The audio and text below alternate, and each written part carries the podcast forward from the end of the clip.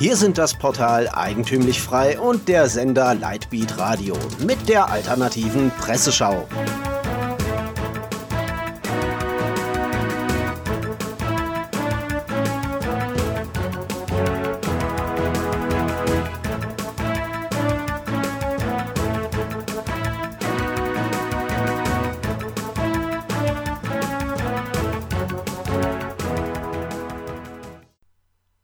Sie hören die alternative Presseschau.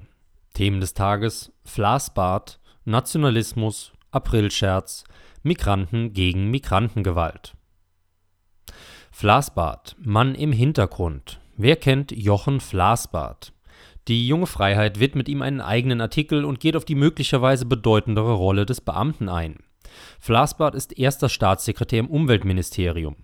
Der Autor schreibt, Umweltminister kommen und gehen, aber Flasbart bleibt. Flasbart sei mittlerweile auch für die sozialen Medien des Umweltministeriums verantwortlich. Er habe kürzlich mal eben die Grundlastsicherung der Stromnetze abgeschafft. Auf die Frage, wie denn nach Abschaltung aller Kohle- und Atomkraftwerke die Grundlast zu sichern sei, bzw. deren Anteil ersetzt werden soll, antwortet Flasbart auf Twitter Grundlast wird es im klassischen Sinne nicht mehr geben. Wir werden ein System von erneuerbaren Speichern, intelligenten Netzen und Lastmanagement haben. Die junge Freiheit berichtet über Flasbarts Hintergründe. Flasbart eigentliche Karriere beginnt als Umweltaktivist. Der 1962 in Duisburg-Rheinhausen geborene Flasbart tritt bereits 1979 in den Deutschen Bund für Vogelschutz DVB ein, aus dem später der Naturschutzbund Deutschland NABU hervorgeht. Dort steigt er innerhalb eines Jahrzehnts in der Ämterhierarchie bis zum Vizepräsidenten auf.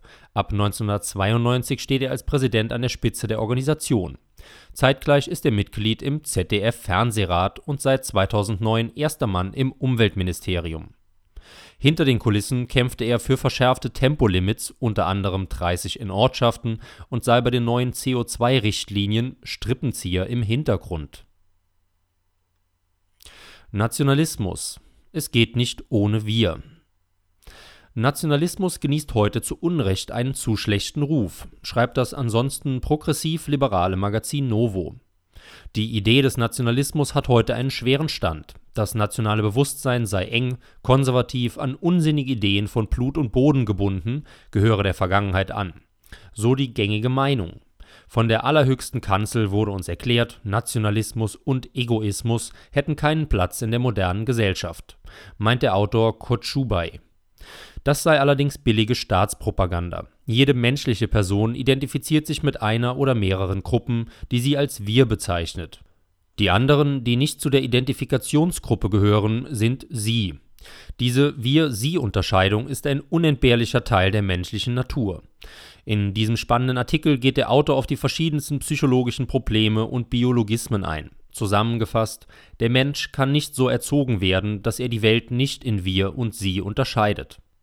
Besonders interessant ist das Beispiel verschiedener Politikwissenschaftler und des Gründers der Pulse of Europe Bewegung, die eine stärkere Europäisierung gegen den chinesischen, russischen und US-amerikanischen Einfluss setzen in einem Artikel forderten sie den Zitat Kampf für Europa und verwendeten unbemerkt die gleichen Slogans, die die Nationen vor Kriegsbeginn im Jahr 1914 verwendeten. Man fasst zusammen, die gemeinsame europäische Identität, die uns als Alternative zum kriegerischen Nationalismus verkauft wird, kann genauso kriegerisch und aggressiv sein, nur die Feinde sind andere. Aprilscherz Kubitscheks und Kositzers Späße Ellen Kositzer berichtet in ihrer Kolumne Das war's über die jährlichen Schlachten zum 1. April. Das Tolle ist, dass ich schon innerfamiliär die Leute Jahr für Jahr mit demselben Scherz reinlegen kann, indem ich verkünde, jetzt bist du der Erste, der es erfährt. Wir bekommen nochmal Nachwuchs, Zwillinge. Auch an diesem 1. April habe sie mehr Leute reingelegt als ihr Gatte Kubitschek, wobei der auch einen Erfolg verzeichnen konnte. Zitat: Ich selbst kassierte nur einen Treffer und zwar im Auswärts, telefonisch früh um halb sieben, mit leise bekümmerter Stimme. Der Gatte: Ich habe nur noch diesen einen kurzen Anruf, Hausdurchsuchung bei uns. Es ist so entwürdigend. Ich bin, empörte Schnappatmung, voll drauf reingefallen. Nachlesen können Sie den ganzen Artikel auf der Sezession. Migranten gegen Migrantengewalt. Linke Zürnen. Und auf U-Watch blickt man schadenfroh auf den linken Doppelstandard. Man berichtet über eine Demonstration in Gladbeck. Zitat: Natürlich war auch die Antifa da und machte mit der stupiden Plattitüde bunte Vielfalt statt braune Einheit Stimmung gegen die Merkel-Regimegegner. Doch dann geschah etwas Ungewöhnliches. Eine Gruppe junger Migranten kam auf die Bühne und unterstützte die Demonstranten der Gegenöffentlichkeit, sehr zum Ärger der Linken. Ein linker Blogger und Politaktivist fasste sein Dilemma zusammen. Etwas, das raus muss. Es waren zum Ende einige Jugendliche mit Migrationshintergrund, die sich mit den Rechten solidarisierten. Auf Nachfrage hieß es, man wolle auch, dass kriminelle Ausländer raus sollten.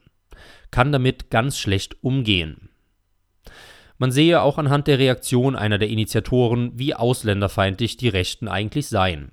Zitat: Gladbeck war ein Trauma für die Linken. Jugendliche mit Migrationshintergrund standen bei uns auf dem Platz und forderten, dass Gewalttäter ausgewiesen werden.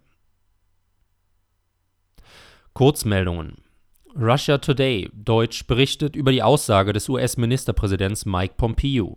Zitat: Keine militärische Lösung in Libyen. Wer kurz stutzt, warum die Russen über die Friedfertigkeit der Amerikaner schreiben, muss sofort enttäuscht werden. Es geht Pompeo über das Vorrücken libyscher Truppen in Libyen auf Tripolis.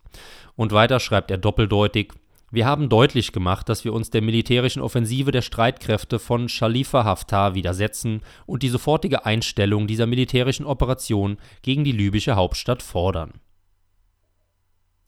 Wieder einmal haben die Berliner Behörden eine Razzia im Clanmilieu unternommen. Ordnungsamt und 100 Einsatzkräfte der Polizei überprüften neun Lokale und Shisha-Bars in Neukölln, berichtet zuerst aus der Hauptstadt. Wie ineffizient der deutsche Staat gegen kriminelle Banden vorgeht, sieht man am Ergebnis. Zitat ein Lokal wurde von der Steuerfahndung geschlossen und mehrere Personen wegen Verdachts auf Schwarzarbeit und Steuerhehlerei überprüft. Zudem wurden 8 Kilo illegaler Shisha-Tabak beschlagnahmt. Zusätzlich hatte man die Straßen kontrolliert und insgesamt 450 Verkehrsordnungswidrigkeiten festgestellt. Worum es sich dabei handelte, zu große Felgen am Dreier BMW oder illegale Straßenrennen, bleibt noch ein Geheimnis der Berliner Polizei. Nach Medienangaben wurde niemand festgenommen.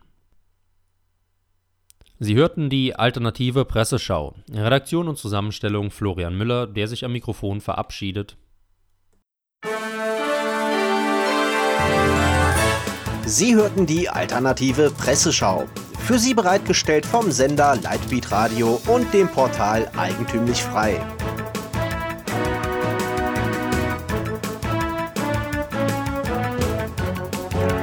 Bitte unterstützen Sie unsere alternative Medienarbeit durch eine Spende auf lightbeatradio.de oder durch ein Abonnement von Eigentümlich Frei über efmagazin.de helfen Sie uns, die frohe Botschaft auf vielen weiteren Podcasts zu verbreiten. Kein Fußbreit den neosozialistischen Ausbeutern à la Couleur. Mehr Freiheit.